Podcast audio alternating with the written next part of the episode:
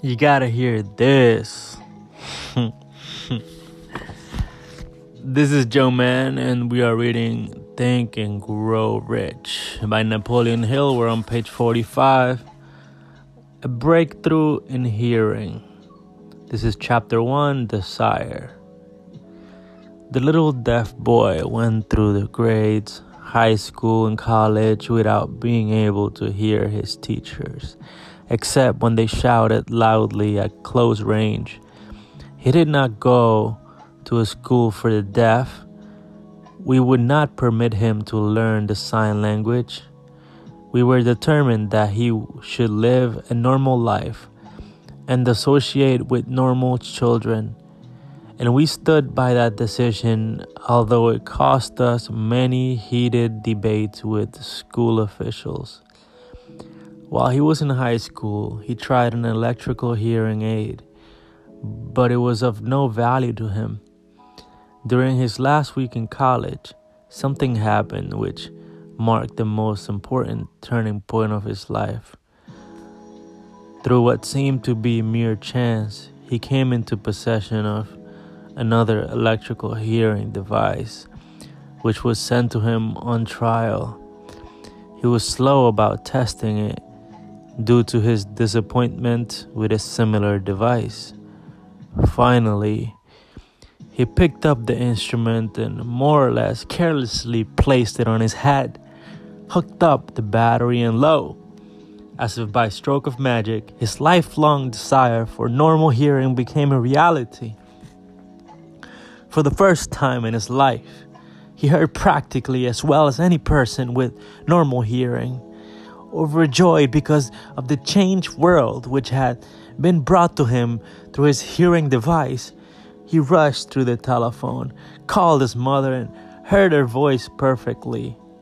The next day, he plainly heard the voices of his professors in class for the first time in his life. For the first time in his life, he could converse freely with other people without the necessity of their having to speak loudly. Truly, he had come into possession of a changed world. Desire had commenced to pay dividends, but the victory was not yet complete.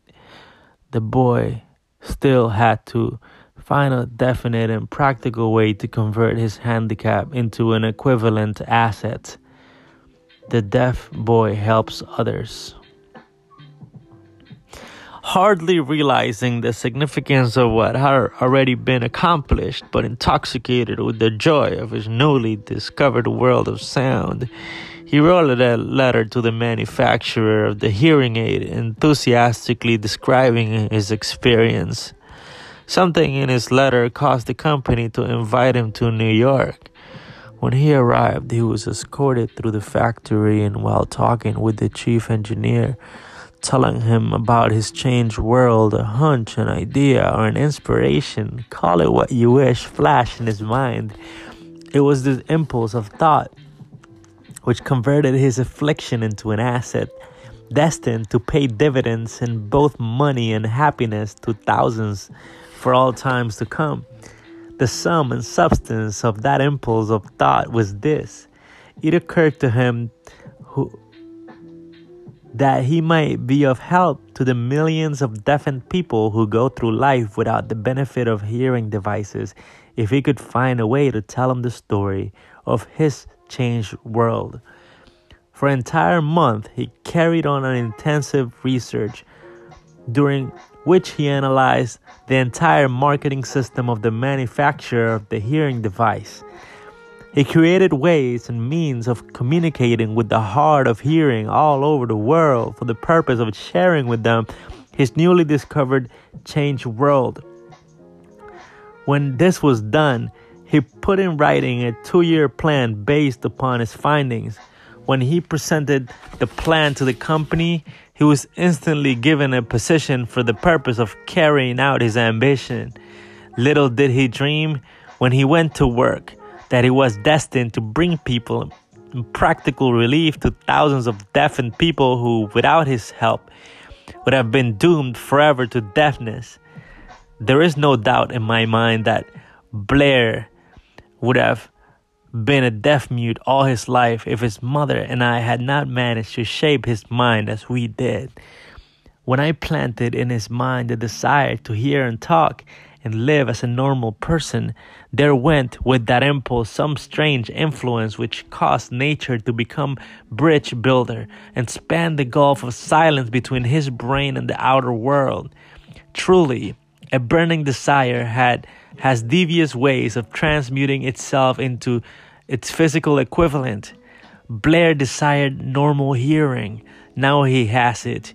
He was born with a handicap which might easily have sent one with a less defined desire to the street with a bundle of pencils and a tin cup.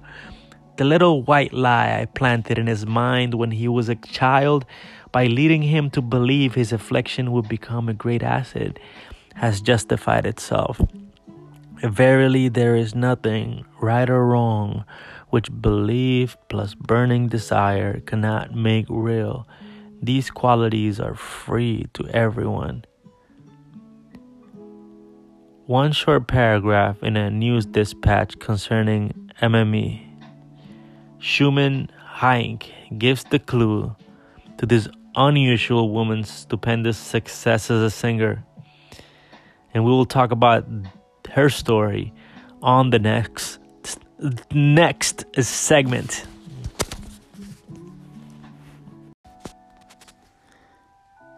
You gotta hear this. Desire works magic for a singer. This is Joe Mann, and we are reading Think and Grow Rich by Napoleon Hill. Step one toward riches, desire. One short paragraph in, a news dispatch concerning MME Schumann Heink gives the clue to this unusual woman's stupendous success as a singer. I quote the paragraph because the clue it contains is none other than desire. Early in her career, MME Schumann me, me, Schumann visited the director of the Vienna Court Opera to have him test her voice, but he did not test it. After taking one look at the awkward and poorly dressed girl, he, he exclaimed, none too gently, with such a face and with no personality at all, how can you ever expect to succeed in opera? My good child, give up the idea. Buy a sewing machine and go to go to work. You could never be a singer. Never is a long time. The director of the Vienna Court Opera knew much about the technique of singing. He knew little about the power of desire when it when it assumes the proportion of an obsession. He had known more than more of that power. He would not have made the mistake of condemning genius without giving it an opportunity. Several years ago, one of my business associates became ill. He became worse as time went on and finally was taken to the hospital for an operation. The doctor warned me that there was little, if any, chance of ever seeing him alive again. But that was the doctor's opinion. It was not the opinion of the patient. Just before he was wheeled away, he whispered feebly, Do not be disturbed, Chief. I will be out of here in a few days. The attending nurse looked at me with pity, but the patient did come through safely. After it was all over, his physician said nothing but his own desire to live saved him. He would have pulled through if he had not refused to accept the possibility of death. I believe in the power of desire backed by faith because I have seen this power lift men from lowly beginnings to places of power and wealth. I've seen it rob the grave of its victims. I have seen it serve as the medium by which men stage a comeback after having been defeated in a hundred different ways. I have seen it provide my own son with a normal, happy, successful life, despite nature's having sent him to the world without ears. How can one harness and use the power of desire? This has been answered through this and the subsequent chapters of this book. Through some strange and powerful principle of mental chemistry, which she has never divulged, nature wraps up in the impulse of strong desire that something which recognizes no such word as impossible. and accept no such reality as failure.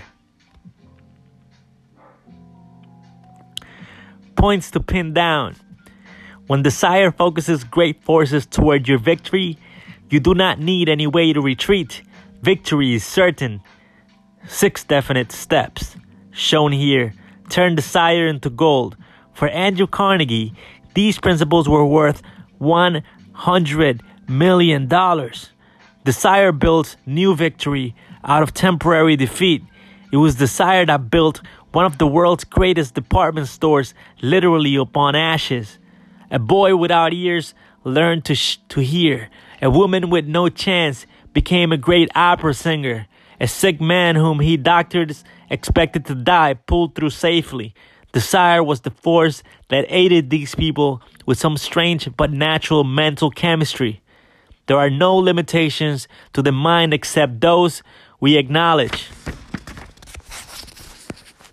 Step two toward riches faith. Faith is the head chemist of the mind.